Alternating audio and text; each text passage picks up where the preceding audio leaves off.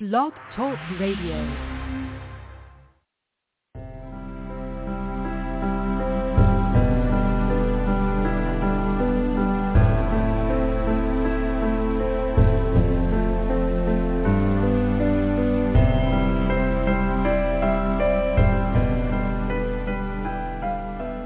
Welcome to Nightlight.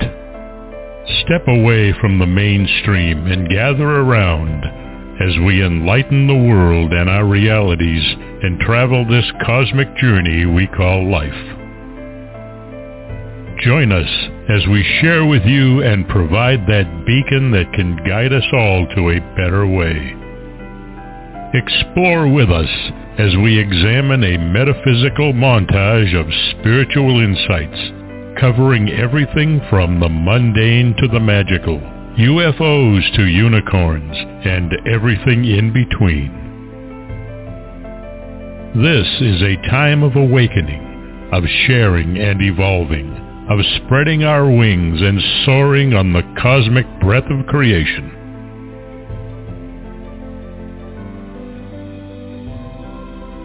Come and join with other light-minded spirits as we weave our lights together to seek understanding, enlightenment, and with a little luck, some wisdom. This is Nightlight, a reminder that you are never alone.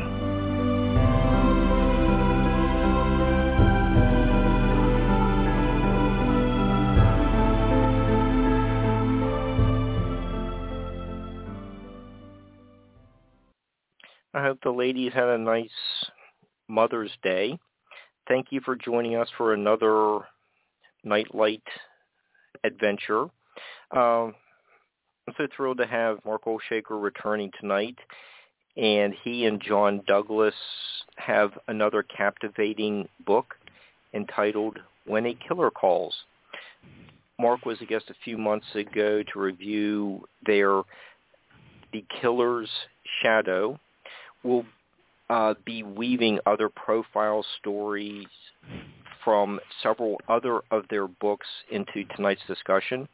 Uh, Mark was involved with the Mindhunter show on Netflix, and he is also a Rod Serling protege. Hi, Mark. Welcome back to Nightlight. How are you? Thank you, Mark. Thanks for having me back.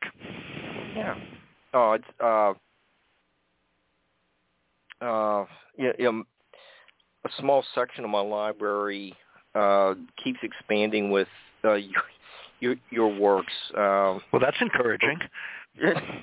yeah. Uh, well, uh, I think you and uh, John have some uh, so, something uh, just really. I, I don't know what you call it. Uh, interesting going on. I, well, you've had what ten books or so you've co-authored or more.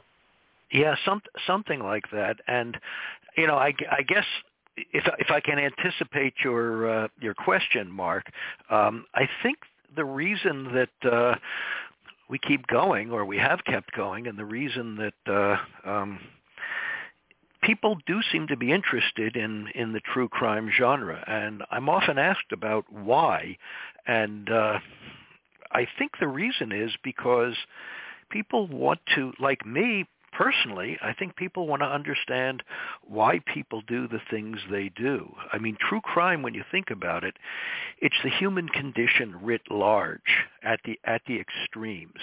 I mean, we uh-huh. all uh-huh. we all feel basic emotions, love, hate, jealousy, revenge, resentment. I mean, you name it. I'm sure you can come up with a lot more than I've just said. But uh, this is this is about people who aren't limited by the kind of uh, impulse control or behavior control or, you know, for want of a better word, moral universe that uh, that mo- that most of us are. Uh, they don't have any compassion uh, or empathy for other people, and so this is the extreme. And I think both of these books that you've mentioned, uh, both The Killer's Shadow, our previous book, and this current one, uh, When a Killer Calls, really are about extremes of human behavior. On one side, you've got some very vicious criminals uh, with no compassion whatsoever, and on the other side, you've got some very heroic victims, uh, really courageous, and some uh, and some very dedicated uh, law enforcement officers, uh, attorneys, uh, investigators profilers, you know, all trying to do the right thing. So I think that's the reason why um, people continue to be interested. At least, uh, at least I think so. Yeah, and uh, uh yeah, I've, there's some other um, of those emotions that you know we could talk about uh, towards the end of the show that, that I want to bring up, and and end things uh, with a, a positive uh, n- notes, but you know we could just look at what's g- gone on over the last week with the you know that prison romance and escape story yeah. and uh, yeah yeah that yeah that's that, pretty wild isn't it? it yeah i mean that uh, it's just a perfect lead in for tonight's show and, and you know like with all these uh you know books and notes I have all over my desk you know I was thinking uh, okay how much of this prison romance is all about fantasy and control and who's on what side of the bars and this isn't going to end well. And I, I, have, have you and John written a book that that touches on a subject like that? Well, indirectly, yes, and you're absolutely right that no matter let's say we were having this show a couple of days ago before the end of this, we could have predicted that this wasn't going to end well. I mean, there was no way it could it could end well. And uh yeah, I mean, I think that uh, this certainly is about control. It's about manipulation. It's about domination to a certain extent. Um, there's a lot we don't know yet about the relationship between these two people who coincidentally were both uh, had the surname White, even though I understand they they weren't related. But you know what I I kind of relate this to, um, and I'm sure you've. Uh, you've read about this. We've certainly written about it about uh, women who uh, who fall in love with uh, with killers in prison, particularly serial killers. I mean, particularly attractive ones like Ted Bundy or notorious ones mm-hmm. like Charlie Manson. And I wonder if there wasn't something like that going on here. Um, the thing that's hmm. very bizarre is that this this woman was very close to uh, retirement, as I understand it. Uh, she sold her house uh, and went off with this guy. So yeah, I think the the key word that you mentioned uh, uh, in leading into this is fantasy. I think that whatever problems uh, this woman had in her life, and obviously I don't know what they are because you know, we, I don't know much about her, and I don't think any of us do. But whatever issues, problems, inadequacies she felt in her life, she felt that this, she clearly felt that this relationship was going to take care of them. Now, how do you uh, you know, but that's as far as it goes because how do you break out of uh, somebody out of prison, particularly uh, a, a murderer and somebody who's await, waiting trial for another murder? I understand, and uh, and ex- and expect that no one's going to come looking for you, or that uh, you're going to be able to hide and evade the authorities. So you know, it's one of those things like, um, actually, what I uh, what I kind of liken it to in a way is going back to John Hinckley and the attempted uh, assassination of Ronald Reagan. Uh, he thought in his misguided way that he was going to impress this young actress, Jodie Foster. He was, an, uh, as I remember the story, he was going to, to, to demand uh, that she be brought to him, that an airplane was brought to him, and that they could take off. But then you have to think, then what? I mean, what did he think was going to happen at the end of that plane flight? I mean, so I think to, to a certain extent, this is, um, yeah, there's a lot of fantasy involved, but there's, you know, along with that, there's a lot of disordered thinking because, um, as you said yourself, uh, very difficult to conceive how this could end well under any circumstances. Yeah, and you know, me a little rundown on the show from uh, you know, the last show uh, from uh, the, the, the previous Sunday, and Roger was talking a little bit about uh, Leon Czolgosz. Uh, almost got into this. Uh, like had had these uh, uh, a passion for Emma Goldman, who was doing the mm-hmm. indoctrination uh, of you know union uh, rights and all, mm-hmm. All these turn of the century uh, topics. Uh, you know, we can get get into this. Um, yeah, Mark, remind me when when was the uh, uh, Garfield assassination? Oh, or was this McKinley? McKin- is uh, McKinley this is McKinley? okay. Uh, 1901. So okay, it, it, it was uh, you know, it was almost the same thing. And, and he did, uh, uh, Roger did say uh, that that it was almost like uh, the Hinckley and Jodie Foster scenario. Interesting. Yeah, I, I, uh, you know, I'm starting to send you that archive, to, but it, it was really what you just mentioned, and you know, from 40 the assassination attempt 40 years ago, and 120 years ago, you have almost the same same type of thing, and it, you know, that's one of the neat things about reading what uh, you and John put together in these books is uh, uh, what seems really un- unusual is understandable once you two write about it. Well, th- thank you. Um, and I think, you know, when we're talking about the assassin personality, um, the first thing we think of, of course, is somebody who's very mission driven. Uh, he, and it's almost always a he, although we've had a few women who attempted um, uh, Sarah Jane Moore and Squeaky Fromme both tried to assassinate President Ford, fortunately mm-hmm. unsuccessfully. They were both, as I recall, both uh, Manson followers. But you, you've got somebody who seems to be mission oriented, but if once you start looking into their backgrounds, you find um, somebody who's deeply inadequate, somebody who's looking for meaning, somebody who may have been abused in their background, uh, and they're uh, and sometimes it doesn't even matter to them who they uh, assassinate. They just want that glory or that sense of control. Um, uh, the, the, attempted assassin of uh, uh, of George Wallace in uh, 1972, Arthur Bremer, uh, at first uh, was stalking President Nixon, and uh, he thought that was going to be his great glory.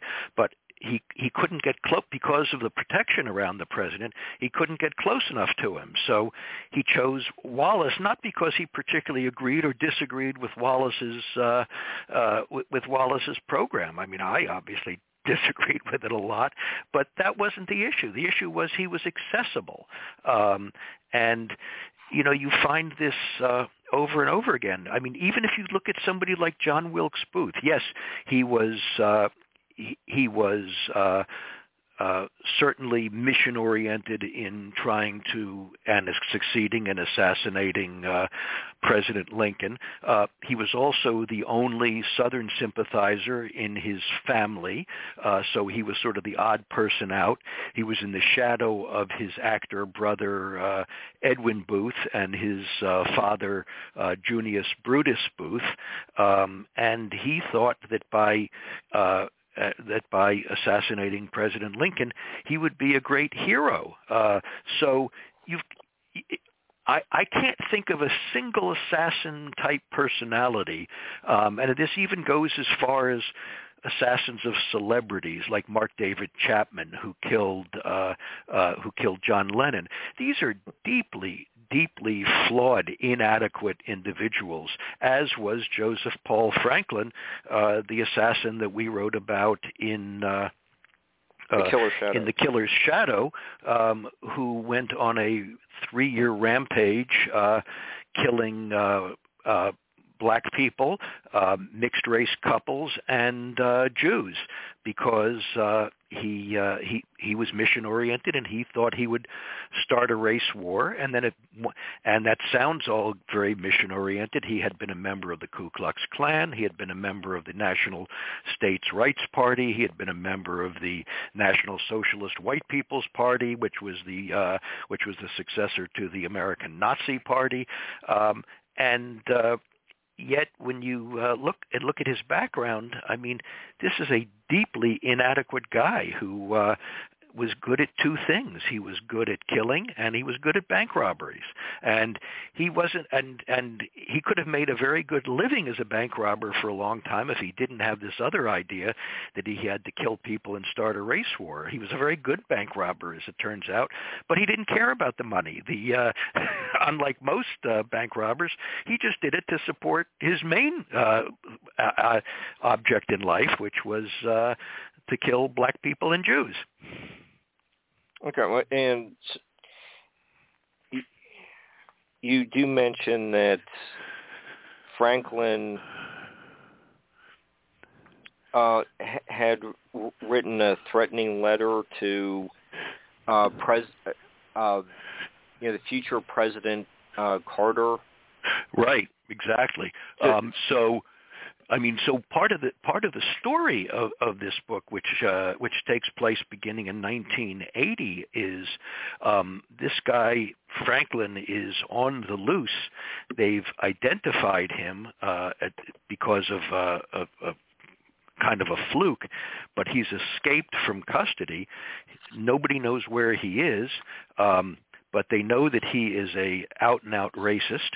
They know he's a really good sniper that he uh, that he can kill people uh, uh, with a with a uh, rifle from far uh, uh, scope uh, a scope mounted rifle uh, from far away, and this is 1980, and President uh, Carter is running uh, is running a campaign uh, to be reelected president. And uh, he's going down south uh, to Atlanta and other places like that. And the FBI and the Secret Service are scared out of their minds that uh, this guy may be uh, stalking the president now. And that's when they called in John Douglas, my writing partner, who was uh, uh, really new in profiling at that point and said, can you do a fugitive assessment on this guy and help us find him? And um, that's what the first half of the book is about. Mm-hmm. Okay. So, you know, we just looked at the underbelly of you know, the 70s with Squeaky Fromme and you know, uh, tr- trying to shoot uh, uh, President Ford, you know, getting into mm-hmm. uh, President Carter, and then pre- President uh, or uh, President Reagan, yeah. and we have uh, was it the the Green River Killer uh, going on at about the same time as the Atlanta child murder and the the Shari Smith's case, which is the subject. Yeah, there's a lot. There's there's a lot of bad stuff going on, and you know this was also you know, if you go back a few years, 1977 was uh, the year of uh, uh, the Son of Sam. It was the year of all Mhm. the uh, fires in the South Bronx, kind of lawlessness in New York City, um, and you know, people uh, people my age at least, and I don't want to date myself too much, but people my age think of the 1960s as the great age of revolt, but they forget that in the 1970s and the 1980s, uh, a lot of bad stuff was going on. There were a lot of riots. Uh, there were there were bombings of all sorts. There were uh, radical-oriented bank robberies. Uh, so yeah, there was there was a lot of lot of bad stuff going on at at that point, and uh, so you're absolutely right. So, so well, let's set the stage with uh, Sh- Shari Smith's case, and in 1985. So it's a little bit after. Um, y- y- this you know r- really nasty late 70s early 80s stuff so Yeah. uh, you know, uh, let's Yeah, this so- is exactly the opposite uh, in a, in a way. Uh, you've got a small town, uh, uh, Lexing, Lexington, uh, South Carolina, a very uh, kind of a peaceful place, friendly place, kind of rural. Uh, and one day in the spring of 1985, Shari Smith, a blonde, beautiful uh, 17-year-old, is about to graduate from high school and she comes home after going to uh, uh, a swim party after meeting her mother at the post office to get uh, uh, money orders uh, and and buy some clothing uh, because she's going on the senior trip to the Bahamas in a few days. And this is a Friday and on Sunday she is uh, supposed to say she's a uh, she's a near professional singer. That's what she hopes to be. She's going to sing the national anthem at the uh, at the gra- at the high school graduation, and she stops on her way home. Uh, she lives way down a long uh, gravel driveway. Her house is uh, oh several hundred yards from the road because her parents have a big plot of land. She stops at the mailbox um, to pick up the mail, and that's it. She's not she's not seen again alive, and uh, her parents are home.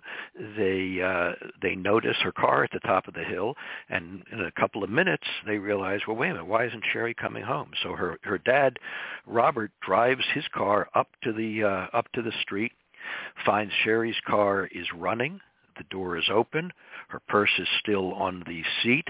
Uh, there are footprints. Uh, she uh, she had not put her shoes back on since she'd been at the swim uh, party. There are footprints in the dirt to the mailbox and no fit footprints back. Uh, he immediately calls the uh, the uh, the sheriff's department. They come over, um, and we've got a missing case, which leads to the largest manhunt in South Carolina history. Um, now, the really horrible part about this story is the person who apparently abducted her uh, in a few days starts calling the family. That's the hence the title of our book, When a Killer Calls. He starts calling the family and describing himself as a friend of Shari's, but also that he's got her and that she's alive and uh, what he's going uh, and he's going to let her go, but maybe he'll kill himself, and just absolutely torturing the family.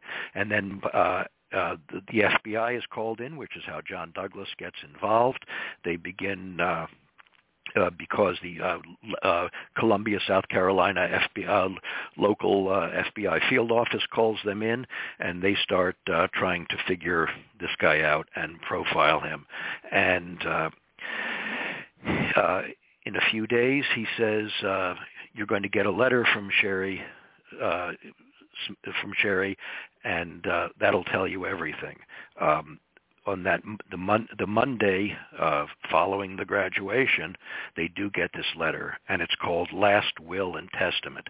It's written on lined paper, obviously from a legal pad of some sort, and Shari at this point knows that this man is going to kill her, and she tells uh, her parents that uh, and her sister and her boyfriend not to uh, not to grieve about her, that she knows she's going to heaven, and this, that, and the other.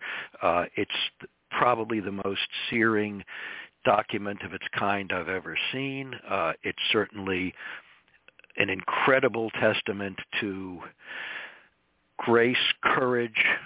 Uh, I don't know what else to call it. That this this girl, not quite 18, knew she was going to be killed almost immediately, and yet she had the the grace, if you will, to write out this this document. Uh, uh, and interestingly enough, if we get ahead of ourselves in the story, this document helps lead ultimately to the killer, along with mm-hmm. uh, behavioral profiling and some really good detective work. Um, but uh, uh, it's it's just an absolutely searing story, completely tragic, but at the same time, a story of uh, absolute depravity and evil on the part of a uh, killer who wants to become a serial killer and a uh, and a victim and a victim's family who show just incredible grace, faith, and courage. And uh, so it's it's both a tragic story and an incredibly inspiring story at the same time. And I guess to go back to our your original point, that's one of the reasons people read true crime to get to get these extremes of uh, to understand and comprehend and empathize, if you will, with these extremes of of human behavior and the human condition. Okay, well, and uh, do you mind if I read uh, a paragraph? Please, whatever Where, you like. Yeah. Okay. Well, you and John wrote um, I mean, if you tell me where it is, I'll read. I'll I'll I'll read it if you like, but it's up to you. Oh, it's on it's on page forty three. Uh, it's uh, forty three. Uh, All right, let's see. It, it's okay. right after Shari's letter, and it starts off while striving. Okay. All right. How how far do you how far do you want me to go, Mark? To the end of the paragraph. Uh, to uh, uh, unbearable. Okay. Um, let's see. Okay. While striving to be empathic, those of us in law enforcement try to maintain our objectivity and a reasonable detachment, but that just isn't possible when you have to try to feel what the victim was feeling. Putting myself in Shari Smith's head at the time she was writing this was almost unbearable. Yeah, yeah, yeah. Just uh, yeah, jo- John had a real difficult time with. Yeah, and and I think you bring up an interesting point here, Mark, which is that uh, when you're trying to solve crime, when you're a detective or an investigator of any kind, uh, you really do try to um, be objective. You have to try to separate yourself out. But with what a profiler does, with what somebody like John and his team uh, have to do, you not only have to put yourself in the head of the uh, of the offender, you have to put yourself in the head of the victim too to understand what the victim was going through, how the victim might have reacted, how the uh, how the uh, offender might have reacted to the victim's reaction, and so that takes a tremendous emotional toll. There's there's no way around it. I mean, John tells me frequently that you know he'll be walking in the woods or something. He used to be with his kids when they were younger and he'd see a stream or whatever and he'd say oh that reminds me of the place where we found the body of such and such. So you know there are all these triggers and in this kind of work you really do have to get yourself involved with uh uh with the emotional side of it and i think that takes its toll. And in this case it was even I think it was even uh, more strenuous uh, emotionally because once John started listening to the transcripts and recordings of uh, these calls that this sadistic, um, narcissistic killer was making to the Smith family, uh, he realized that um, not only was uh, the killer, the unsub, the unknown subject as we call him, uh, obsessed with uh, Shari Smith, uh, he was also became obsessed with her look-alike older sister Dawn. They looked very much alike. They used to sing together. They were known as the uh, Singing Smith sisters, and uh, John, when he actually went down to uh, Lexington to try to uh, help out and work the case, he realized that um, he could actually use Dawn as bait, bring the mm-hmm. killer out. Now, this was extremely dangerous, also extremely emotionally harrowing, and um, I, you know, I just have endless admiration for Dawn's courage and the courage of, of her parents um, that they would uh, that they would go along with this, with the idea of trying to uh, flush out uh, uh, Shari's killer.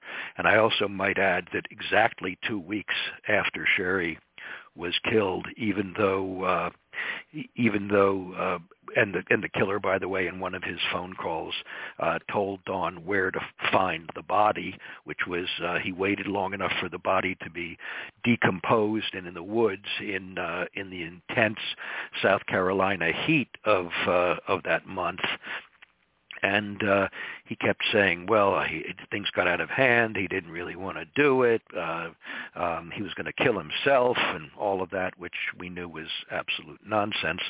Two weeks to the day after he uh, abducted Shari, uh, 17-year-old Shari, he abducted nine-year-old, uh, also blonde Debra May Helmick from the trailer uh, park where she and her family lived.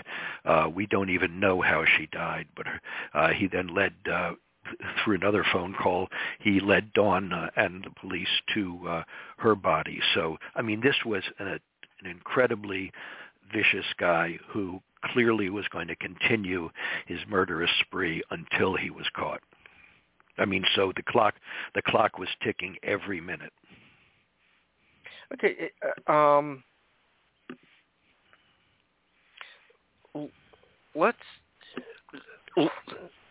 go, go into some of these uh, phone calls.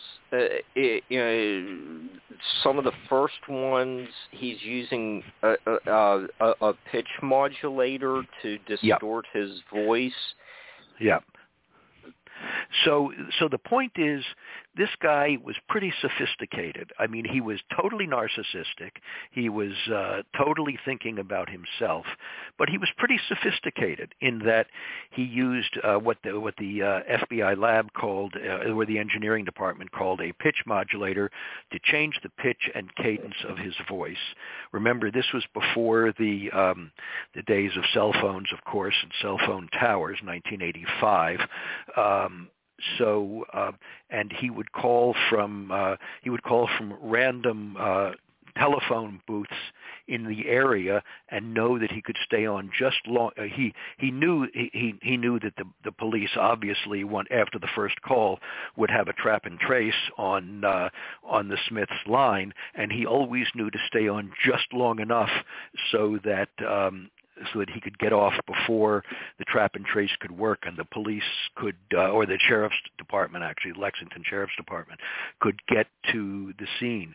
So there were a number of cases where uh, the sheriff's uh, deputies and investigators got to uh, where the uh, where the call had taken place literally minutes after the uh, unknown subject had left. Okay. So this was a pretty this was a pretty sophisticated guy. Now, listening to these uh, listening to these transcripts, uh, uh, to these phone calls, and reading the transcripts, John could also figure out that he was pretty obsessive.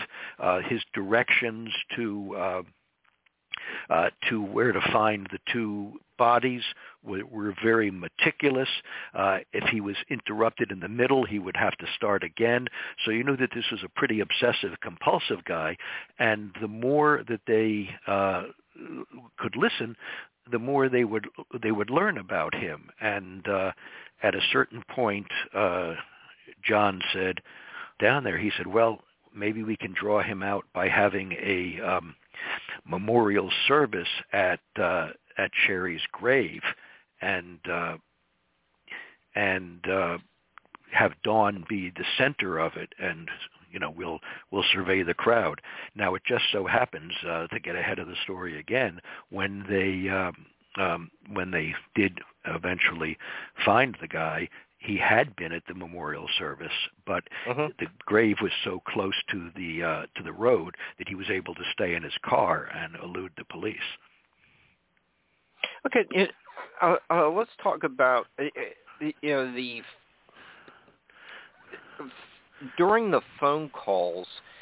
Mm-hmm. Um, uh, trying to find uh, which one he he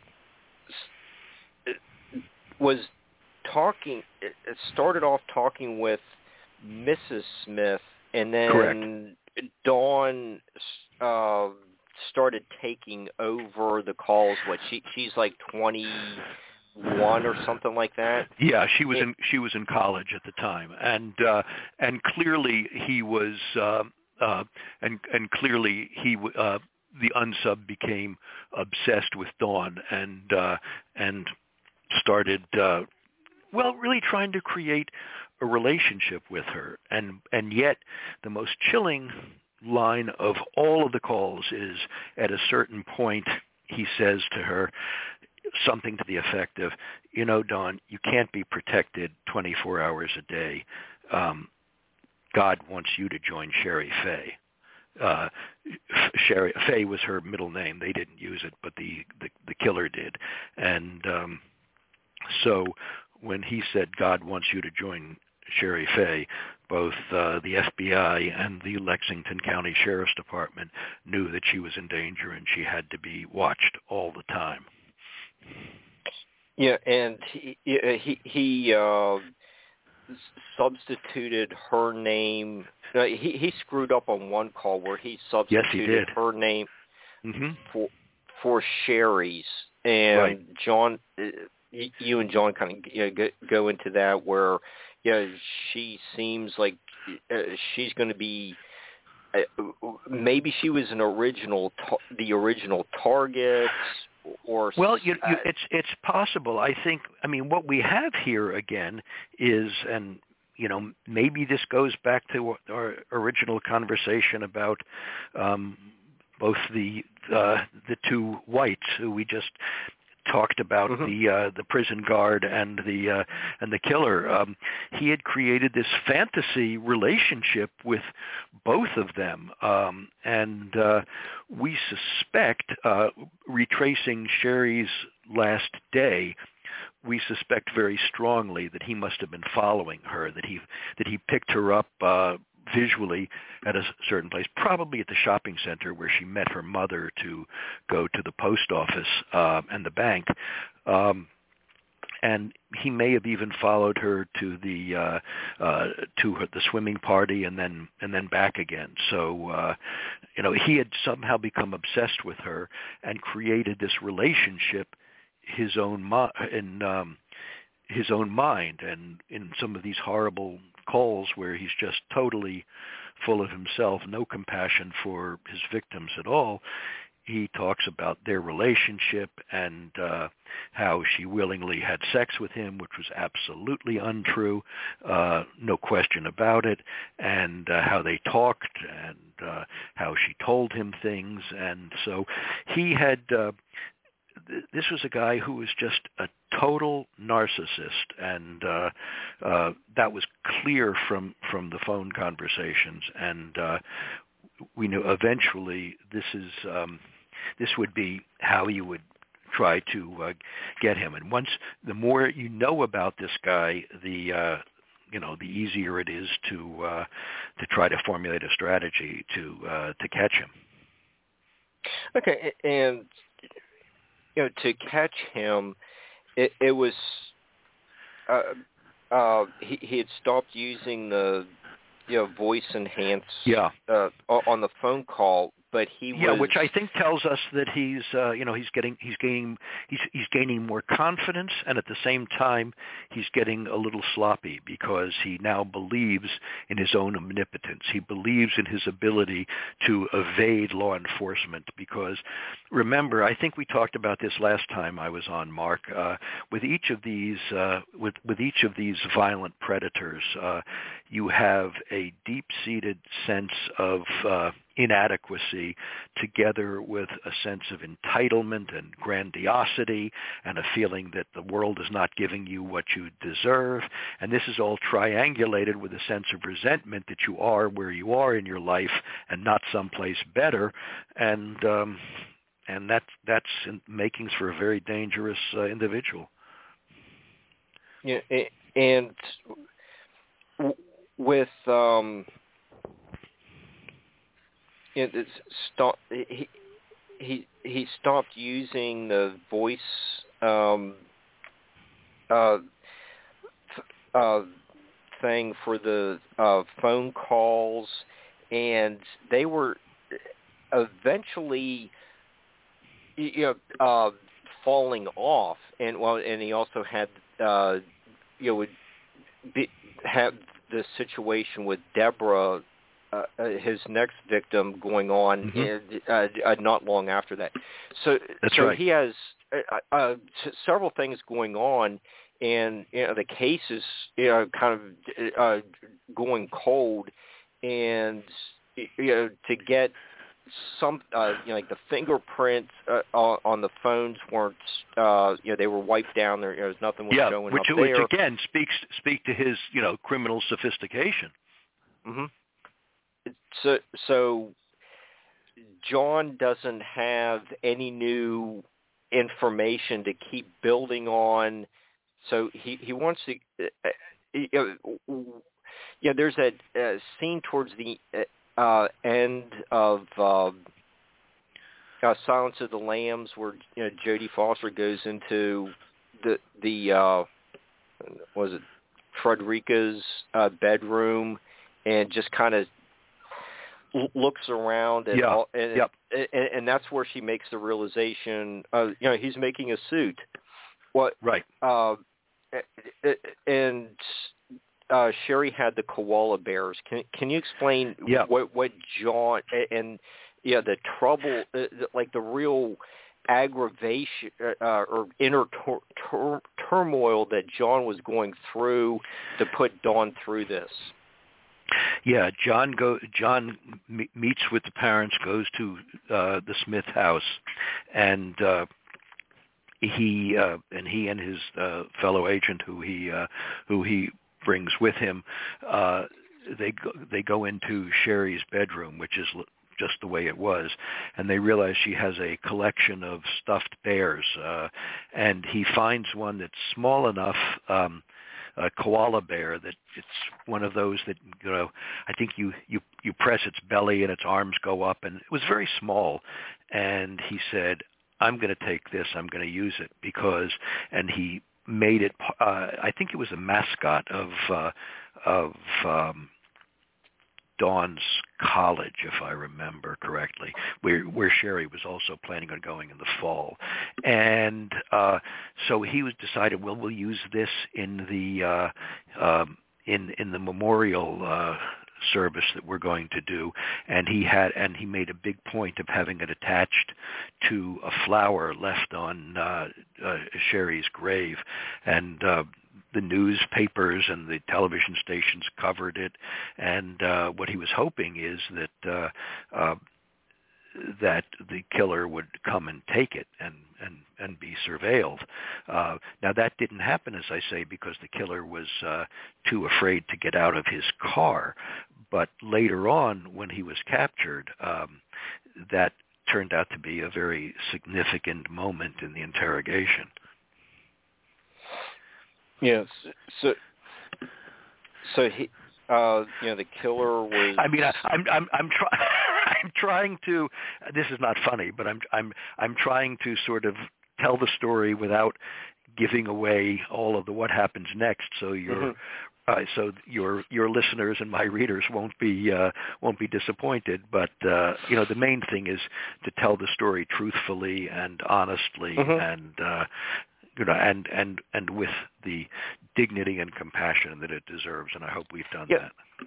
Yeah. It, okay. So as the, the uh, staged memorial service Mhm. uh, winds down, you know, we get the the uh, kidnapping of uh, Debra, and, and there was actually a witness for that, and Yeah. yeah, that's where yeah, uh, you, you know you bring in uh, someone saw someone driving uh, you know recklessly right before Shari would have gotten out of the car to get the mail at the mailbox, right. mm-hmm. and, and there there we get uh, okay different uh car and that's one like one, one of my favorite parts of you know your uh books is you know you get all you know, all these uh interesting uh analysis of you know the bad guy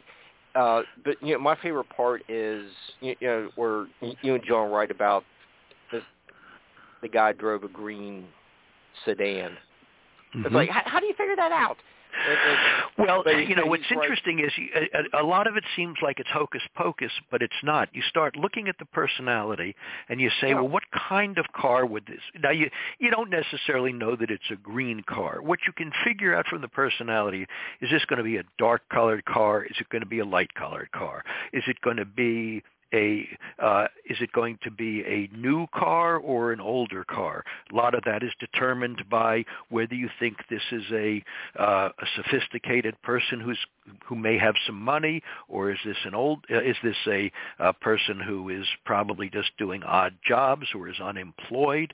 Um, does he have the means to be steadily employed? Um, and we knew we we figured from uh, uh, John figured from the uh, meticulousness of the uh, of the instructions that were given, the directions to both bodies, that this would be a very meticulous kind of guy. He'd be very organized, so his car would probably be a somewhat late model. It would be clean. Now we find out later he's sophisticated enough. He even changes the license plates on the car. So because uh, um, when Debra May is uh, is abducted uh, and she's kicking and screaming and she's thrust into this car, um, one of the witness that you described, he had a partial uh, license. He got a partial license number, so they at least knew what they were, the kind of thing that they were looking for. So all of this adds up, and so this really, as I say, is a case where three important things come together. You have dogged detective work and investigative work by the uh, by the FBI and the Lexington County and the surrounding county sheriff's offices because because this actually ends up in three different counties in terms of both the uh, abductions and the uh, body dump sites. You have uh, some really good behavioral profiling, and you have some really good scientific analysis. Now, those three things together uh, are what leads to the solution of this case. It's almost it's almost a perfect example of uh, of these kind of elements uh, in in investigation working together. And uh, there's no doubt in my mind that you know in the grim ledger of uh, of murder, this is a success story. I mean, two girls were killed, um, and probably who knows how many lives were saved because of this good detective work. And we also believe that we can't prove, we believe that this killer probably killed three women before. Um, he, we, we don't know that for sure, but uh, um, my guess, based on the evidence, is that he probably killed at least two of them. Okay.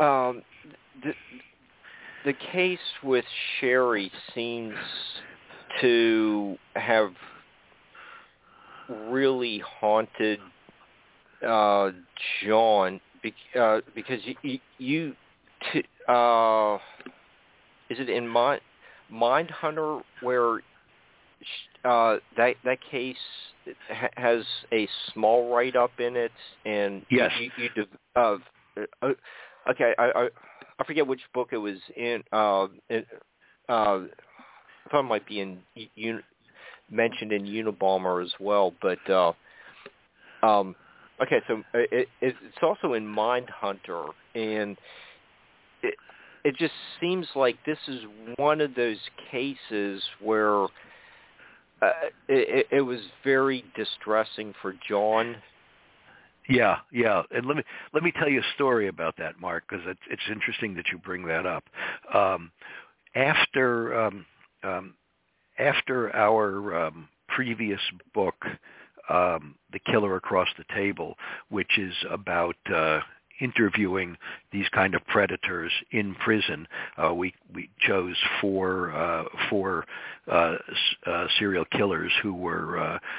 Uh, who who had been convicted and incarcerated, who John got to interview in depth to uh, to really understand what was going on in their minds. And uh, the ultimate uh, the the ultimate goal of these uh, these prison interviews that he and uh, uh, Robert Ressler conducted in the uh, 70s and 80s, which re- really began the behavioral profiling program at the FBI. But the, the whole idea was to try to, for the first time, correlate what was going on in the offender's mind before, during, and after the offense so that uh, behavioral evidence left at the crime scene would start having some resonance and some meaning.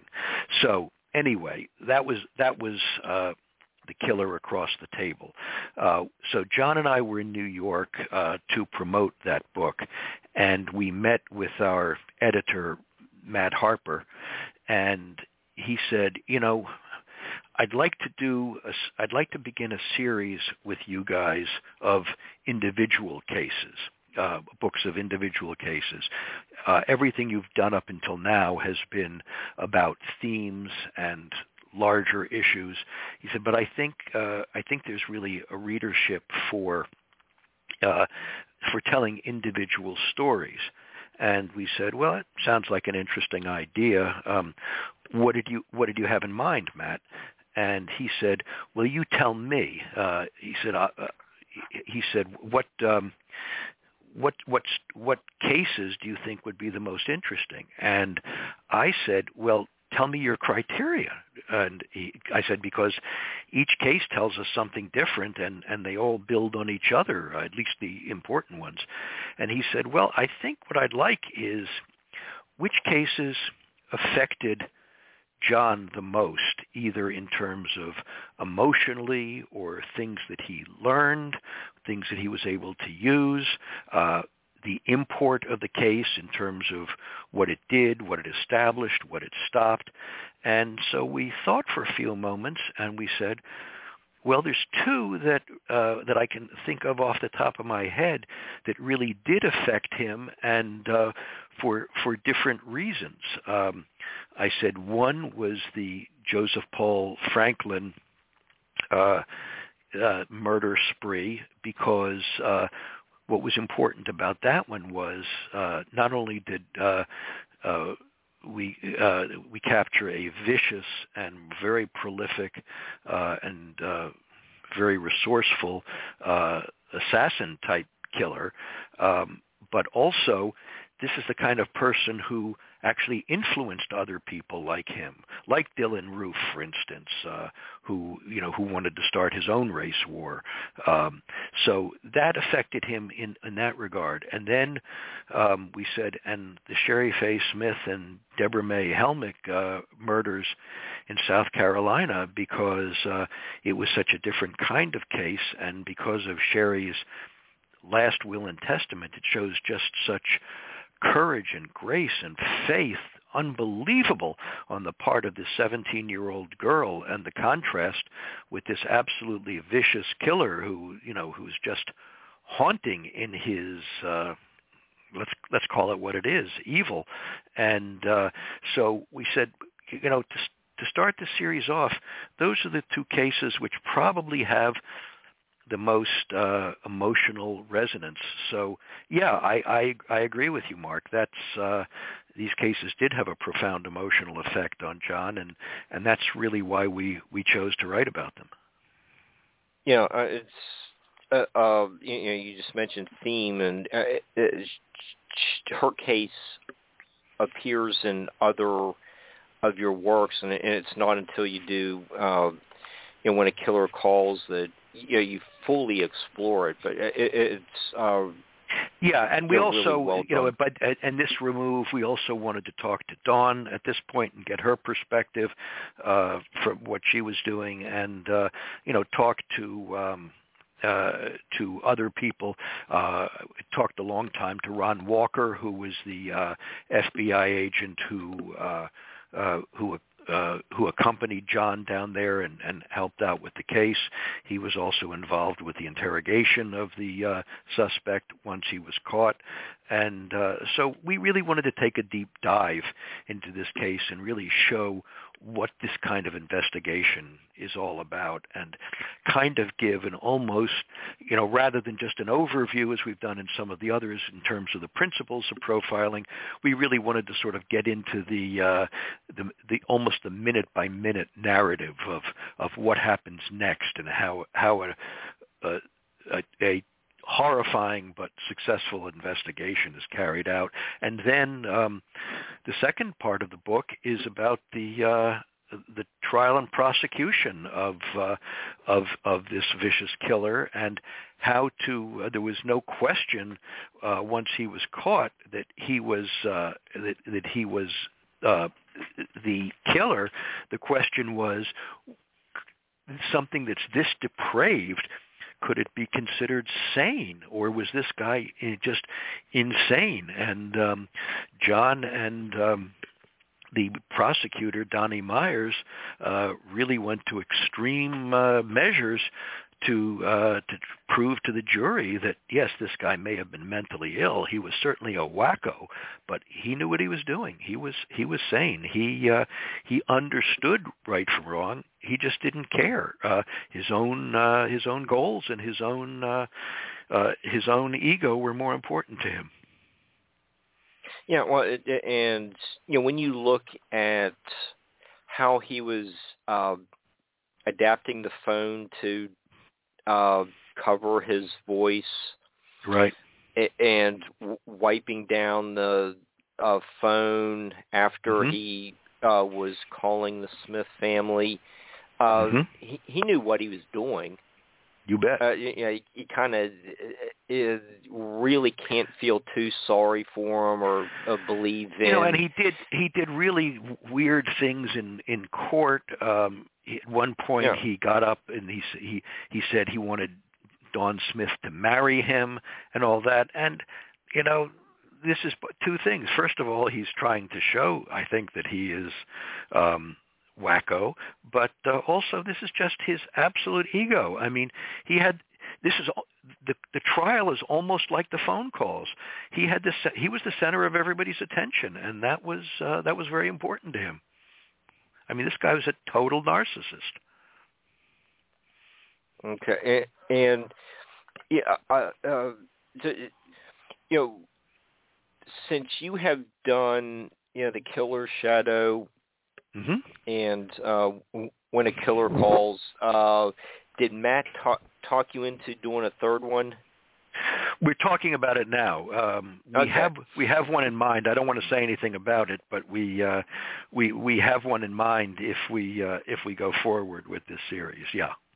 Okay. Uh, and, it, and again, it's a completely it's a completely different kind of case, which uh, shows a different kind of killer and uh, and a different kind of investigation. So um, you know, I hope I hope you one can learn something new and uh, and and hear a different different kind of story with each of our books. Okay, uh, what uh, you're you're welcome to come back on and talk talk about uh, the the new one when it comes out. Yeah, all I have to do is write it first. that sometimes takes me well, a while. okay. But it, it, uh, and speaking of other themes, it, Uh-huh. um, uh-huh. you know, you do have in the Unabomber book as well Mhm. as in uh, When a Killer Calls, uh, the uh, uh, John's investigations into signatures versus MO. Sure. I thought, Mhm. uh, Yeah. uh, the, can, can you explain that? That uh, that Yeah, seems to- absolutely. Um, the most people know about MO or modus operandi, which is basically the way an offender goes about committing a crime. And that is if the if the criminal is successful, in other words, if he continues to get away uh, and evade capture, his mo is going to evolve. He's going to he's learning from what he does. Um, a bank robber, you know, might learn uh, that he should cover the uh, the surveillance camera or have a getaway car or whatever. Um, and uh, killers learn the same kind of thing in terms of how to dispose a body so that it doesn't get uh, uh, doesn't get found out. But then we have another element uh, which we call signature. And signature is the emotional component of the crime. It is the essence of why the criminal is doing it. It's closely aligned to motive, but it's not exactly motive because it's what the killer can't get away from.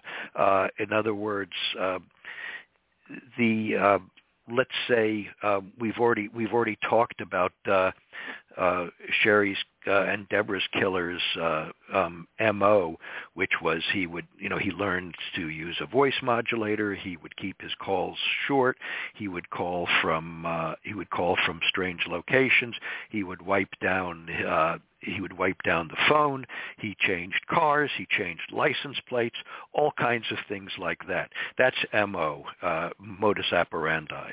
Um, what was signature about him was his need to possess these girls, to uh, want to almost mix his soul with theirs, uh, and to be uh, considered important and an important part of their lives and to absolutely manipulate dominate and control them.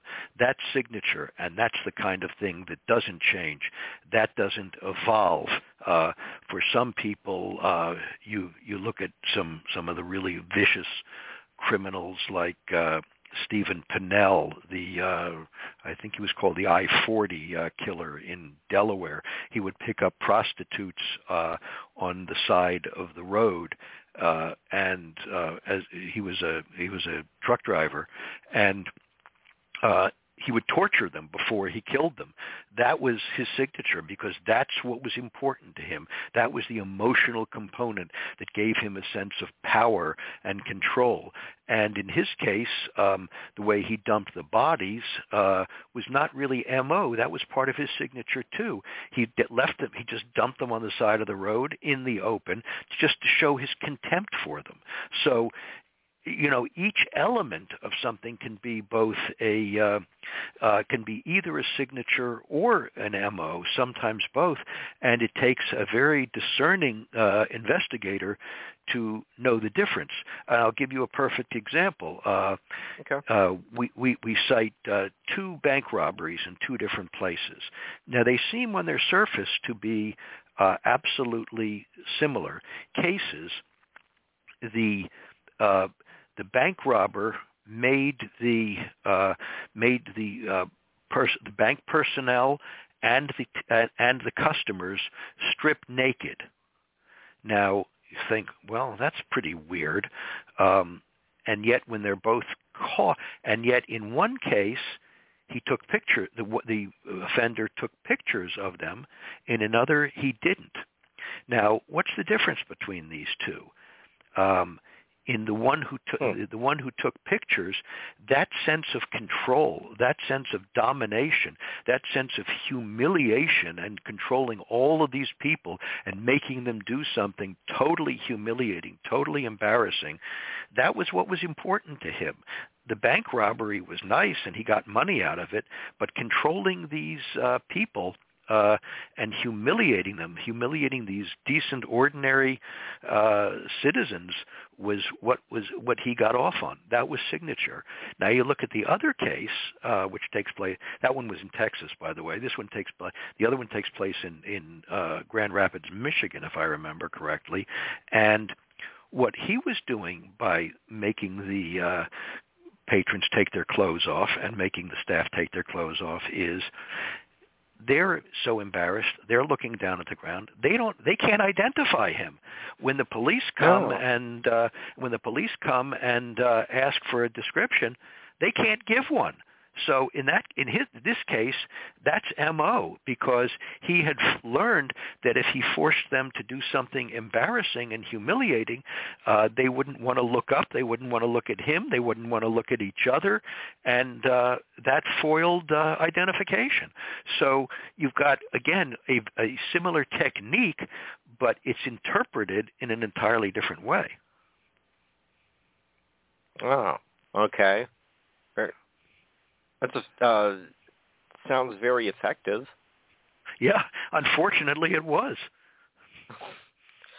Okay, and okay, and okay, since we're um, looking at you know the modus operandi and signatures, um,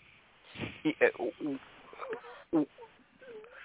when you look at several of your works, you mm-hmm. get um, say with um, you know the Jack the Ripper case that you get uh-huh. into a little bit in uh, Mindhunter. Um, yeah, and and we actually we we do we do a long take on um, Jack the Ripper in the cases that haunt us, uh, which mm-hmm. is the first case we we talk about in the cases that haunt us too. Okay, so so uh, you, you know with oh uh, it, w- was Mary Chapman the last one? Uh, Mary uh, yeah, Mary Kelly, I think, if I remember correctly. Uh, uh, You're talking okay. about Jack the Ripper? Yes. Yeah, I think it's it, Mary Kelly, but uh, we'd have to okay, look that up. Yeah, I I I I just um forgot off the top of my head, but um yeah, but yeah, that was you know really uh you know he he spent time oh yeah. with yeah. her. Okay? And it was and it was the and it was the first of the cases that was actually done indoors too. Uh, yeah that, uh, that's the that that's the one I, I'm talking about. So yeah. it, yeah. it, and w- w- with the cases in um when a killer calls, it, there there's a closeness to the victim. Yeah. And uh, say the killer's shadow. Um, the exact, exact know, opposite.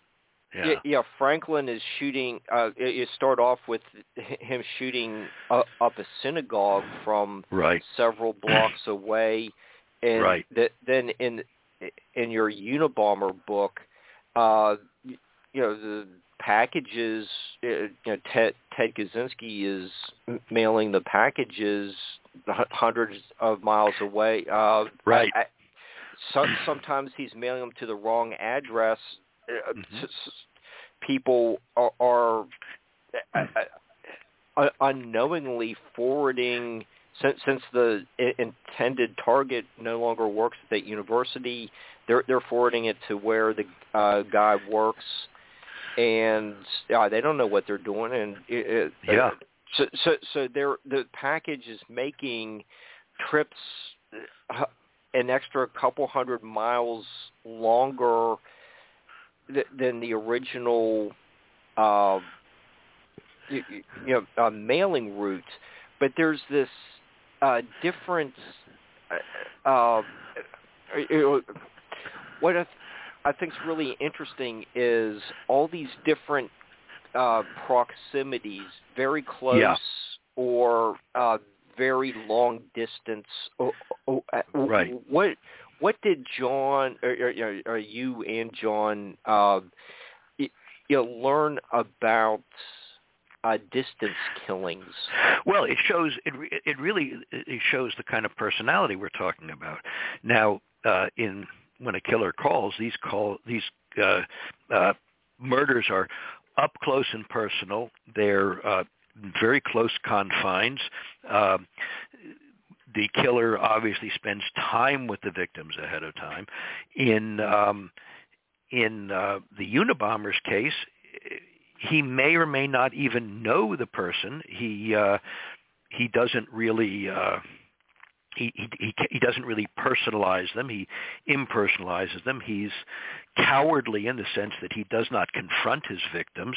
Uh, and you've got something very similar with Timothy McVeigh when he blows up the mm-hmm. uh, Murrah Federal Building in Oklahoma City. I mean, he, he even kills children. He doesn't know who he's going to kill. It's just an it's just an act of uh, of whatever you want to call it, uh, resentment, hatred, anti-government feeling, but again, personal inadequacy. And he has completely depersonalized his victims. So this is a this is a different kind of person. Now, um, and it just it with Joseph Paul Franklin, one of the reasons he's so scary is you've got all of these mixed together. He's a sniper. He's he's very good with the sniper rifle. He can shoot from, as you say, from hundreds of yards away. He also kills um, several people in a parking lot close up when he sees uh, when when he sees um, a mixed race couple he doesn't like. Uh, he uh, he also picks up hitchhikers from time to time, and uh, and he profiles them. Uh, he decides whether if if he finds out that they these white girls who he thinks need to be protected, but if they have uh, had any kind of uh, relationship with a black man, then he decides well they need to be punished. So he he kills them and he kills them close up. He's also he also bombs a couple of places. So this guy is mission oriented in the sense that you know he always kills the kind of person he wants. He doesn't know them in most cases. Uh in a few cases that he tries to kill people like uh larry Flynt the um the publisher of Hustler magazine, pornographic magazine, uh, who he tries to kill. He doesn't, but he uh, he wounds him to the point that he is a paraplegic for the and in pain for the rest of his life. He tries to kill civil rights leader and uh, lawyer Vernon Jordan. Again, almost kills him. Jordan's in the hospital for months afterwards, but but he lives. Um, but in most cases. Uh, uh, Franklin doesn't even know the people that he is uh, that he is trying to uh, that, that he is trying to kill. It's just it's all symbolic to him. So you've really got different kinds of uh, uh, killers. And an assassin like Mark David Chapman, who kills John Lennon, um, he feels so inadequate that if he can combine himself with Lennon and uh, if he if Lennon is this powerful and he has the power to end his life, that makes him powerful too. Uh, so each of these shows a a different kind of personality, and in terms of what you call, you know, the remote or distant nature of it, a lot of it has to do with what kind of uh, skills these people happen to have. If uh, somebody is good with a uh, with a gun, as Franklin was, um, he he uses as a sniper. Um, Ted Kaczynski, probably the smartest of all these guys, um, is so smart, he can make bombs, and he makes bombs even more intricate than he has to. That's signature, not a modus operandi, because he takes pride in in these bombs that he's making, and he's doing it from uh, he's doing it from a distance. Whereas you've got Timothy McVeigh, he takes a panel truck and fills it full of fertilizer, which is the fuel that he uses. Um, uh, you know, basically a truck full of manure, and that's how he blows up the uh, the federal building in Oklahoma City. So a lot of it has to do with the individual uh, talents or skills that each of these people have. Uh, so the distinction to me is not so much the weapon that they use. It's what you said originally. It's is it up close and personal? Is it middle distance? Is it far away where you may not even know uh, the personalities or the individuality of of your victims? Um, uh, you know what what is it what is that tells you a lot about the uh the kind of uh, killer or uh, offender you're talking about so yeah i think when you mention uh the distance involved between the subject and the uh, offender, I think you're really onto something. Yeah, and, and you know, you're while you were talking about um, some of the you know different uh, personality traits. Uh, you know, a lot. Most of these guys are uh, very inadequate, but right. you know, they kind of compensate with the uh, you know big ego. But yeah, comp- in fact, Mark, compensation is a very good word to describe them. Um, I'm glad you brought that up. A lot of a lot of these people really are compensating or trying to compensate in their own mind for their own inadequacies. Yeah, and you know, you write in your Unabomber, uh, in this communication, they almost always use the plural we or our to imply that they are part of a larger group or organization. Right. right. Yeah. It, in fact, you even you even see that in the uh, in the JonBenét Ramsey ransom note. Um, cl- clearly, this is one person we're talking about. Whoever uh, whoever the killer ultimately turns out to be. But it starts, you know, we are a small foreign faction and all that. Um, yeah, it, uh, the the the plural uh, gives the offender more of a sense of strength and belonging and mm-hmm. and forcefulness. Uh, the exception to this is uh, Joseph Paul Franklin, uh, the focus of the killer's shadow. He belongs to all of these organizations like the American Nazi Party, the National States Rights Party, the Ku Klux Klan, and he leaves them all. I mean, first of all, he's paranoid, which is understandable. I mean, all of these groups were at the time in the uh, 1970s and 80s were infiltrated by the FBI and, and, and local law enforcement agencies.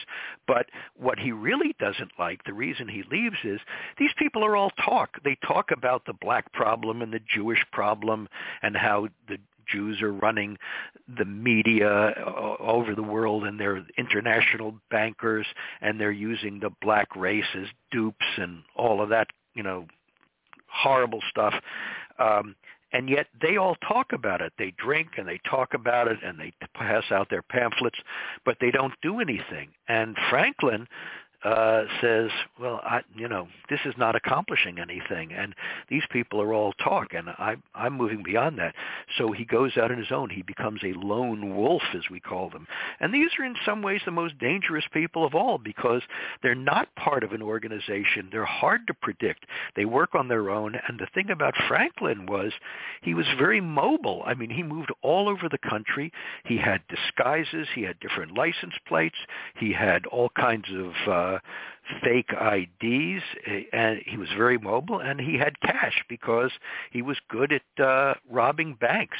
And so one of the uh, one of the things that John had to try to do, and fortunately he did successfully, was when they got when he was assigned to do this fugitive assessment by the FBI's Civil Rights Division, he said, "All right, this guy's going to go back to where he uh, feels most comfortable." And uh, they knew enough about his background and had interviewed a couple of members of his family that they could predict what he was going to do and where he was going to be, and they knew.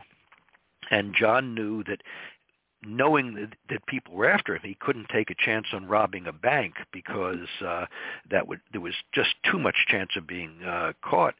Um, but the one thing they also knew about him was that when he got desperate, he would go to blood banks and sell his blood.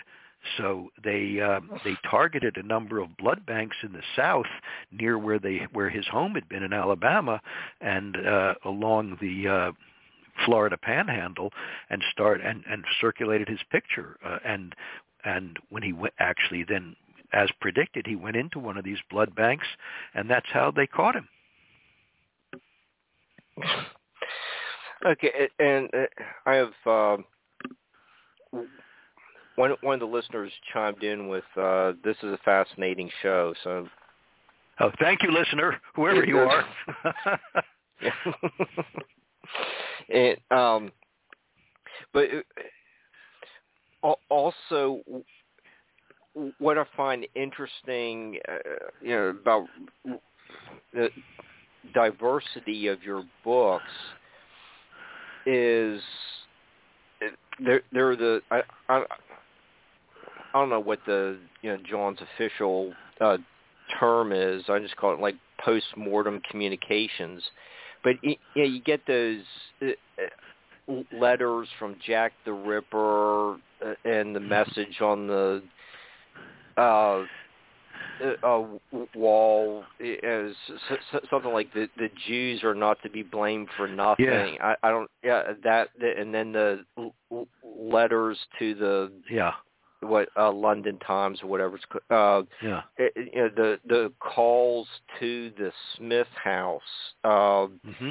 you know the the Unabomber manifesto uh I think uh di- I, I think the son of Sam had some you uh, bet. You're right.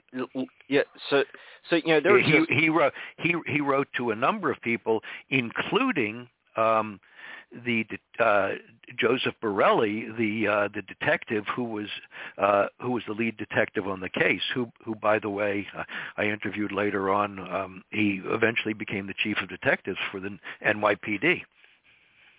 But you're right. Oh, he uh, all these guys, um, and uh, same with uh, same with Dennis Rader, the uh, BTK strangler. Oh. Uh, a lot of them, uh, a, a lot of them do. Uh, communicate with either the press or the uh, uh, or or the police in in some way, and you know they they obviously don't want to be caught, but they also want the recognition. I mean, both the BTK strangler and the son of Sam, they in in these communications you're talking about, they proclaimed their own nicknames. Uh, they wanted that recognition.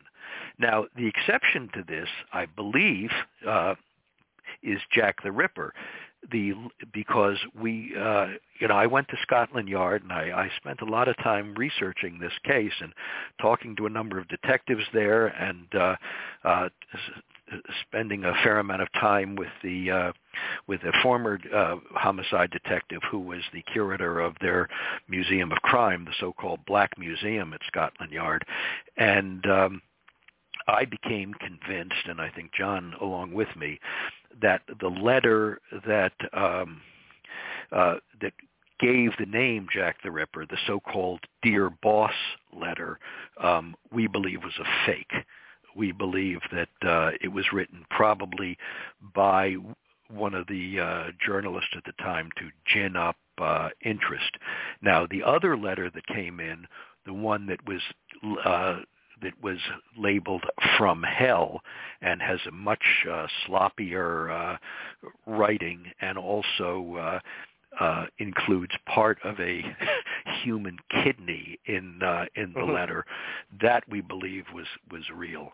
Um, but what's interesting is, unlike the others I, I mentioned, we don't believe that the man who is ultimately known as Jack the Ripper ever thought of himself that way or ever called himself Jack the Ripper, despite that dear boss letter.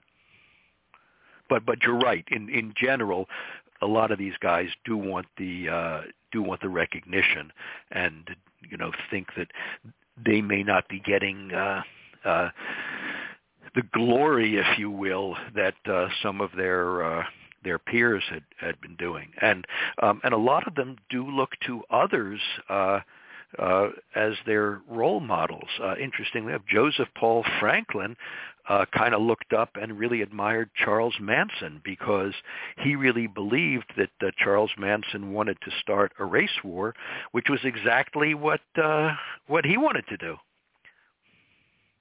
And what's interesting okay. is then when you get to Dylann Roof, uh, who uh, kills uh, all of the people in the uh, in the uh, South Carolina um, uh, uh, church, um, he is he's like uh, Joseph Paul Franklin's spiritual child. I mean, he wants to create a race war too. He didn't know these people. He didn't he didn't have any personal animosity against them except for the fact that they were African American. And he really wasn't even concerned about being caught and put in jail and sentenced to death because he was convinced, as was Franklin, that when the race war that he helped to foment actually happened, um, you know the all of his confreres would break him out of uh, prison and he would become a great hero. Okay you just mentioned you know the franklin getting inspiration from uh manson. And you also bring up the interesting points that uh, uh, the Oklahoma City bombing happened. Uh, yeah, the World Trade, the first World Trade Center uh, uh, explosion in the basement. Yeah, and, in the, in the parking garage. They, yeah, yeah, yeah, and, and then the Unabomber. Uh, there's one of the Unabomber uh, cases happened right a- after the Oklahoma City one, and it, uh, I think you say, say something like. It, it, uh, uh, he didn't want and, to. And excuse me, Mark, but also did, didn't the didn't the Oklahoma City bombing happen on one of the anniversaries of the Waco uh, tragedy? Uh, uh, I, I think it I think did. So. And, yeah. And, and then. So in other words, the, the the date wasn't wasn't accidental. Yeah. Um. Yeah. There, there was. Uh, forget. Oh, gee. Now I have to dig, dig through my notes real. Someone go on a rant. Yeah, I'm, I'm pretty sure about that. I just don't remember which anniversary it was. It, yeah, but there, yeah, there was. Uh, uh, uh, I I was looking for the uh, that that passage uh, uh, where uh, you, you you were saying like the the Unabomber uh, a, example from that uh, April uh, April case of '93 or whenever it was. Yeah. Uh, it, was that a copycat or was he not wanting to be outdone uh, by the, the recent examples? So, Good question. Yeah, you know, I honest, I honestly don't remember. That was a long time ago, and I, I haven't looked at that case lately, but I, I wouldn't be surprised if you're correct. Okay, yeah, it's um I was trying to find it here in my notes and well uh, I'll I'll try to c- come back I mean that's the that other thing you have to you know when when you've looked at this many cases um you know there are a lot of them that are obviously distinct and we we do learn something different from each one but there are so many details of uh these cases that it's sometimes hard for writers like me and the detectives to keep them straight. For instance in the killer's shadow i i kept thinking i was being confused and it turns out that crimes in two different states. I can't even tell you the uh, at this point I can't even remember which states. I think Tennessee was one of them. I'm not sure the, the other, but in any event, uh, in two different cities, uh, both counties had the same name. And i kept saying wait a minute so and so is the prosecutor of this county not so. and then i and then suddenly i realized we're talking about two different counties in two different states. They just happen to have the same name. So you know it it can get it can get very uh confusing. And you know you have to sort of make flowcharts for yourself to keep them all straight. In fact our, our research assistant uh, Hennigan, when we were doing the Killer's Shadow, I mean, she had to actually do a timeline for us of of this three-year killing spree because it was so complex and he moved so much and he used so many different um, uh, modes of killing and uh, that it, it was uh, and there were so many different prosecutions that it was really hard to keep them all straight. I mean, which is pretty terrifying when you think about it. Okay, uh, I think I found the passage. Um, okay. Significantly, this event occurred just five days after the deadliest incident of terrorism in American history, the horrific bombing of the Alfred P. Murrah federal building in Oklahoma City, which killed 168 people. After this bombing, apparently for the sake of his ego, the Unabomber had to get back in control. He had to show the public that the Oklahoma Bombers were Johnny-come-latelys and amateurs while he was the experienced professional. Bombing was the thing that defined this otherwise insignificant nobody in the public's mind. He couldn't let anyone else steal his thunder. Okay, that's great. I'm glad you found that, and uh, and now that I know that, I certainly stand by it. okay, I, I, I, it just took me a second. I mean, that's to... that's good sleuthing on your part. I got to say. but it, it, it's just really interesting that so many of these uh, people you're profiling, uh, you know, we can go back to, you know, like you said, you know, the dear boss uh, yeah. letter and the, you know, uh, with, uh, the the, the uh, one with the uh, kidney. Uh, yeah, the, you know, the from hell letter. Yeah. Yeah, yeah, from, from hell. Uh, yeah, the, Unabomber is trying to. Uh, he's a trying to get his manifesto published in Mm-hmm. the New Right. York Times. It, Mhm. uh, yeah, Penthouse magazine. You know, says, you know, okay, we'll you know print parts of it, you know, once a month. Uh, and at least the Unabomber, uh, uh, Ted didn't, you know, w- want to have his you know, uh, manuscript printed in porno ma- magazine it's like second rate play. So it, it it's actually pretty interesting when you, you just look at over 140 years of all these uh, uh, serial killers and the need for uh, uh, uh, approaching a newspaper or some kind of publication to get their name out there uh, about their demands or what they're going to do next. Yeah. Well, and yeah, you're absolutely right. And somebody like Ted Kaczynski, who's extremely smart, um, one of the very few uh, uh, serial killers uh, of of any sort who really has uh, genius IQ. I mean, he's very mixed up mentally, but uh, yeah, he wanted this out there, and there was uh, there was a lot of discussion within the FBI and within the uh, uh, executive suites of both the uh, Washington Post and the New York Times about whether they should accede to this demand. I mean, was this extortion, if you will? And in a way, it was, but uh, the uh, FBI, um, and I know the people who made the decision, uh, finally came to the conclusion that, yeah, if we publish this, um, somebody may recognize it, and you know the public can be our greatest uh, can be our can be our greatest partner in this. And as we all know, that's exactly what happened. Um, Ted's brother David, uh, who came from a very similar background and with a lot of the similar emotional stresses, and ended up completely different. Uh, instead of becoming a um, serial bomber, he becomes a social worker. Uh, he and his wife. Uh, recognized, gee, this sounds a lot like Ted, and um, that's how the case ultimately was uh, was cracked. Uh, and to this day, you know, I've spoken to David, and to this day, Ted won't have anything to do with him. I mean, he considers that uh, David betrayed him, uh, when in fact. David um, was very courageous and uh, and performed an amazing uh, public service.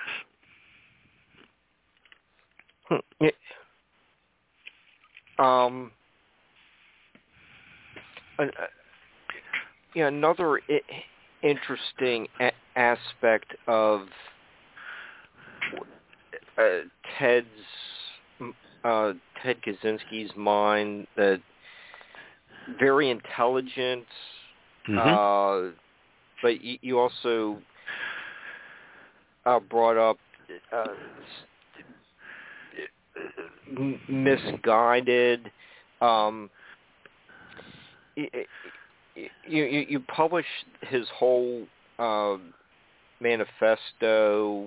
yeah. And it, it's just full of this uh, uh, like hatred for uh, industrialization, technology, it, it, Mhm. like uh, elites and class warfare type uh, philosophies. Uh, you know, he talks about like uh, s- some of those uh, peop, people have feelings of inferiority who uh, find a sample. Um, the two psychological tendencies that underlie modern leftism we call feelings of inferiority and over-socialization. Yeah, I just you know phrases yeah, like and you know, and he's he's not wrong about all of this. I mean, some Yeah. of these uh, some some of these criticisms, you know, have some weight to them. But first of all, this just goes all over the place. I mean, he's just spewing at everything, and also you don't solve these problems by sending bombs to kill people. Um, so, you know, uh, that's where you know the the psychopathology comes in, and the fact that. Uh, Remember this guy who's he's railing against uh, technology and all of the appurtenances of modern life, and he's living in a one-room cabin in the woods of Montana by himself because he has no social skills, and uh, you know he's uh, he's totally inadequate. I mean, I think one of the you know it's kind of a glib way of saying it, but I think one of the most uh, revealing lines of, of that whole book that we wrote was during the 1967 Summer of Love, uh, Ted Kaczynski didn't have a single date. I mean, that tells as much about him as the manifesto does. Mm-hmm. and and al- almost all the characters or, or the you know your main bad guy in all your books Uh-huh. is such a person, uh, really socially inadequate. Uh, The Yeah. uh, he he had what a cat skin in a girl's locker, and yeah, it just shows how socially immature he was. Yeah, yeah, exactly. And um, and what's also interesting, uh, a little off point, but uh, you know, most of these guys are willing to talk at some point, uh, particularly to John because he's got that reputation and he knows a lot about it. We've approached Kaczynski several times, and and he refuses to talk to us or anybody else for that matter. Okay. What uh, is is he that? Uh, um, I think he is he is very controlling and he is uh he is a total loner and he doesn't want to give up anything of himself and he's in a maximum security prison for the rest of his life. He knows that. And uh I don't think he wants to have anything to do with anybody who uh uh, helps put him there, and anybody in law enforcement fits in, particularly in the FBI, fits into that category. And as I say, he won't even communicate with his brother, who uh, who made a deal with the authorities that before he would turn him in, uh, he wanted to guarantee that uh, they wouldn't pursue uh, uh, the death penalty against his brother.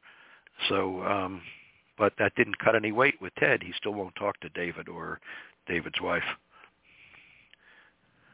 Okay. Wait, yeah, and it, you know, just to tie up a point from you know the beginning of the show. Uh, you know when uh, it, during the last show, uh, you know Roger Pickenpaw was uh, talking a little bit about what uh, went into the making of a presidential assassin Uh-huh. and it, what Roger uh, discovered after uh, reading all the doctors' uh, reports uh, after, after speaking with uh, Leon Chol- Czolgosz, um, it, it, it was he was basically had this uh, uh, like I, I, I don't know what you call it, like a leftist type, Marxist type indoctrination, and, and it's almost like the same thing that is found in the Unabomber Manifesto. Yeah, it kind of sounds like it, doesn't it? Yeah, it it it, it, it really. It, it, it, and that was one of the things. You know, s- sitting you know, uh, going going through your book, and it's like, oh, the, you know, the th- things would be so much better off if we just w- went back to like being uh like an agricultural society and you know the prehistoric people and uh, hatred for the industrial revolution, you know, type uh, rants. Uh, it, it, and you know, Roger said, uh, you know, just, you know, you know, humans really haven't changed much over a long period of time.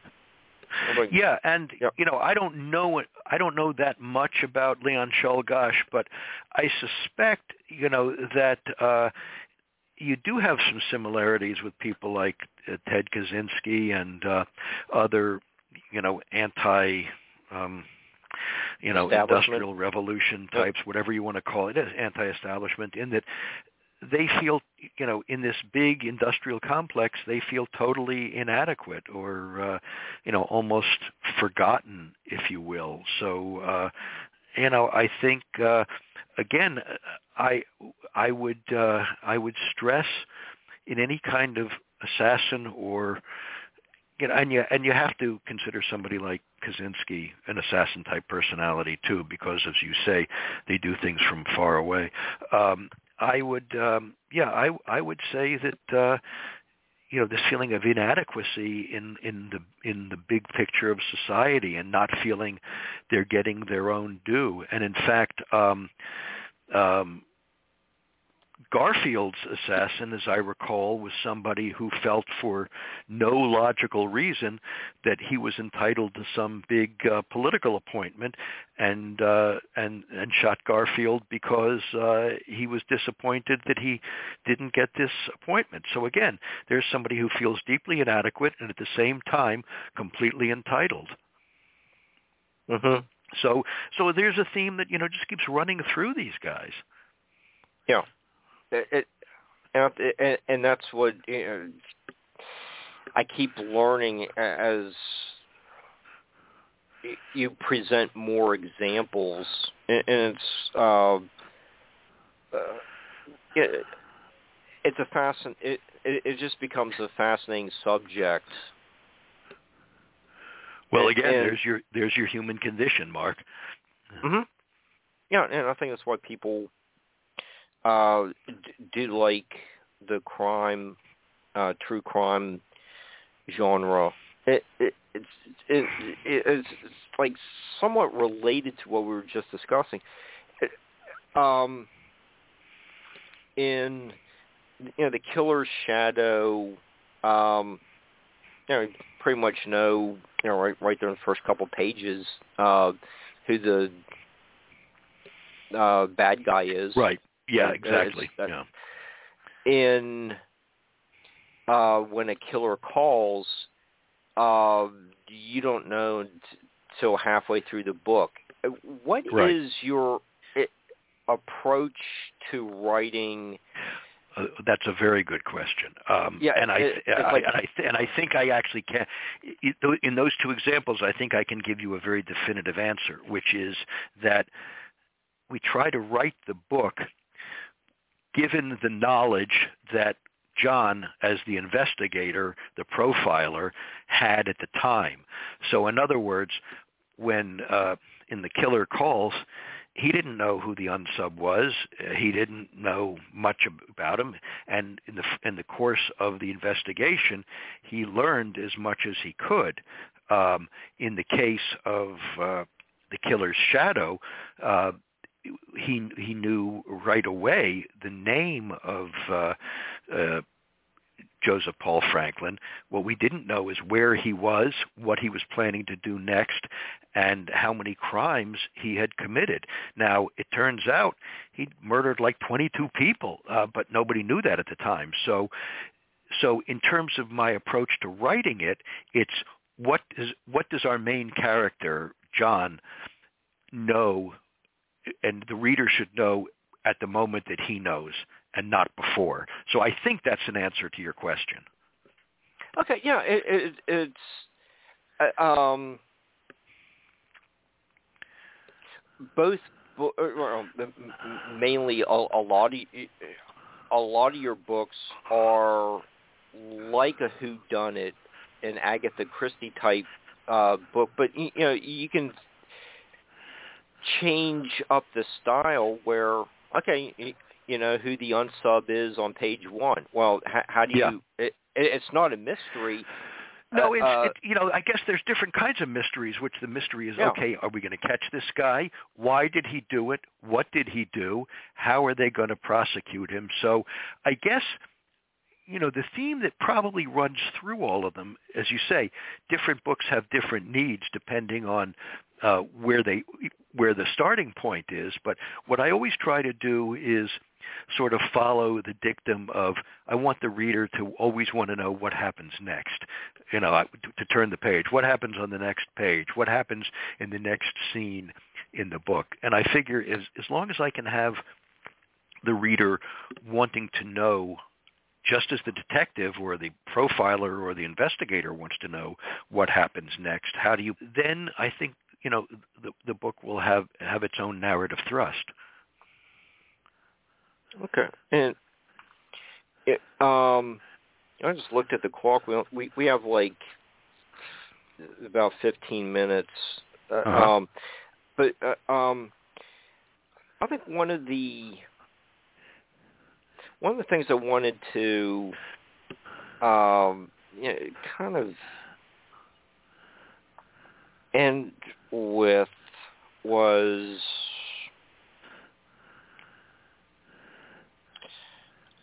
on 408 of Mindhunter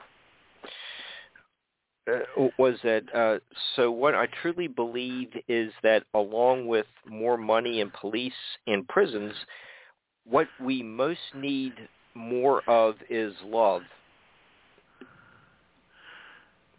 Um, Well, I I think that's true, and you know, I and and the word I would use along with love is empathy. And I think one of the things that we try to do in these books is give a sense of empathy for other people, for um, certainly not empathy for the killers or offenders, uh, the predators, but an understanding of why they work, but certainly an empathy for the victims and an empathy for the people who try to bring them justice. And so, um, yeah, I do believe if uh, there was um, more love and uh, less tension and uh, divisiveness in society, uh, we'd all be a lot better off. I, I, yeah, I just So I, uh, I definitely subscribe to that. Yeah. Yeah, no, I, I think a lot of people uh wouldn't be expecting uh you to uh th- you and John to throw that out that uh as a wrap up t- to the book, but there there it is, and uh, um. It, uh, and go on to say, "This is not being simplistic. It's at the very heart of the issue. It, it, it's uh, d- despite all the ho- horrible stuff that happens, you know, you, you, you are uh, working in solutions to some of these problems, and e- even with a character like Dawn from When a Killer Calls, uh, Yeah. yeah, she really showed uh, a lot of courage and growth as a character. Where you know she's in, in her uh, uh, twenty twenty one, uh, Mhm. um, and she's kind of taken over. Or she's picking up the phone more frequently than her mom, and it's, and she she just becomes more uh, hmm uh, of this uh, de- uh, family representative.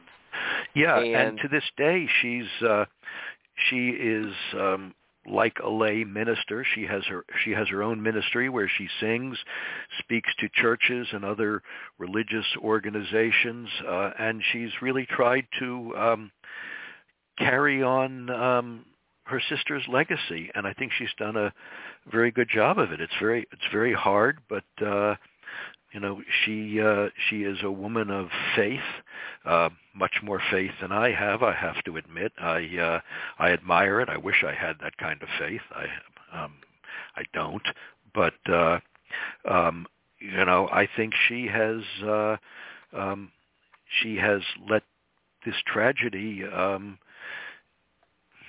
you know lead her lead her in very noble ways and i find with um with many of the families of murder victims that I've gotten to know very well and that John's gotten to know very well, um, they really turn their grief in many cases to very positive things in terms of trying to change laws to protect uh, children, uh, all kinds of things. I mean, I could I could probably cite you five or ten examples just off the top of my head, but suffice it to say. Um, I'm just in total awe and admiration for these people who are able to turn their grief into something so constructive.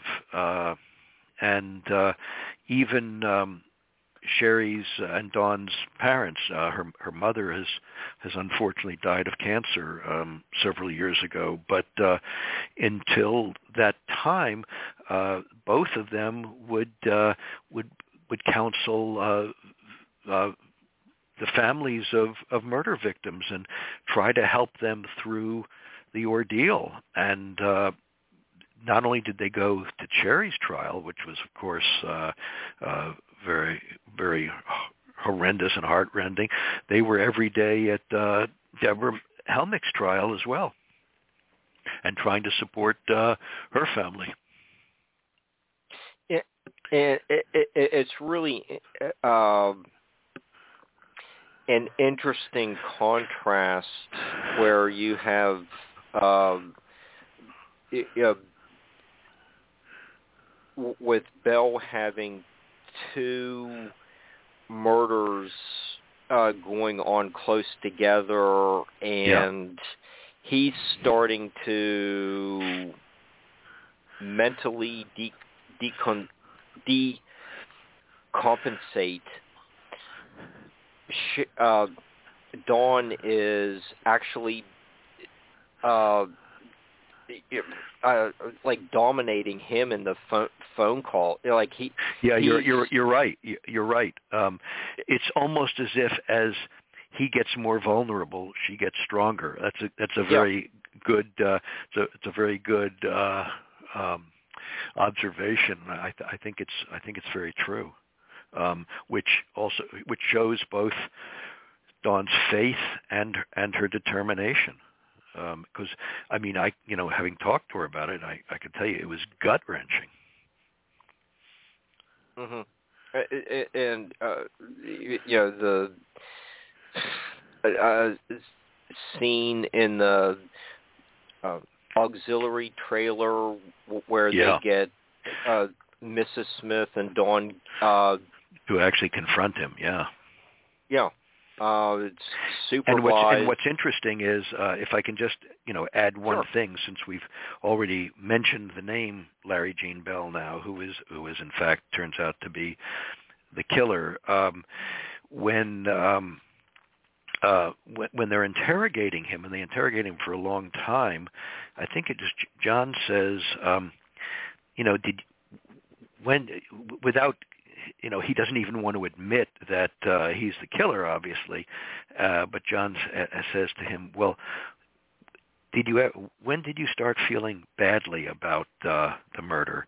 And he said, "When I saw the mem- in the memorial service at the cemetery." So it did get to him clearly. Mm-hmm. You know, with you know the koala bear. Yeah, exactly. Yep. Yep. Yeah. So that know, I think uh, you and John have something really interesting going well, on, and, and you know, with the um, Bell with the uh, um, in in his car at the stage memorial service. It, mm-hmm. uh, you, you, uh, readers of your Mindhunter can also uh, uh, learn that um, that's actually pretty uh, a pretty normal uh, uh, behavior for the unsub is, is you know, like a lot of times you know they talk uh, uh, walk down the street and ask the uh, you know the police officer. Yeah, uh, they they they try to insinuate themselves into the investigation. Absolutely. It, yeah, uh, it, it it it just seems like you know the, the, these phrases like oh you know guy uh, you know returns to the scene of the crime. Well, there, yeah. there, there's something to that. that. That's not a new. You know, John didn't just discover it. it no, no. Like, there's pro- yeah this goes like old wives tales but john you know gives you you know, and there's different reasons to return to the scene of the crime. So, in other words, the behavioral evidence that you find there can tell you a lot about him. I mean, did the person return out of a sense of guilt or uh, remorse? Sometimes you can tell from that. Uh, sometimes um, you can see. Uh, I, I remember a case that we uh, we did in uh, Idaho, where the uh, the killer was returning to the scenes of the crimes to the body, actually to the body dump sites, so that he could masturbate on the uh, on the victims' bodies. I mean, to show both his contempt for them, but also his possession of them. So, you know. You can it, it it it it's a cliche that they return to the scene of the crime, but often they do, but for for sometimes very different behavioral reasons. Well, it, it, you know, I think um, this has really been a fascinating show. It, um, you know, and I think uh,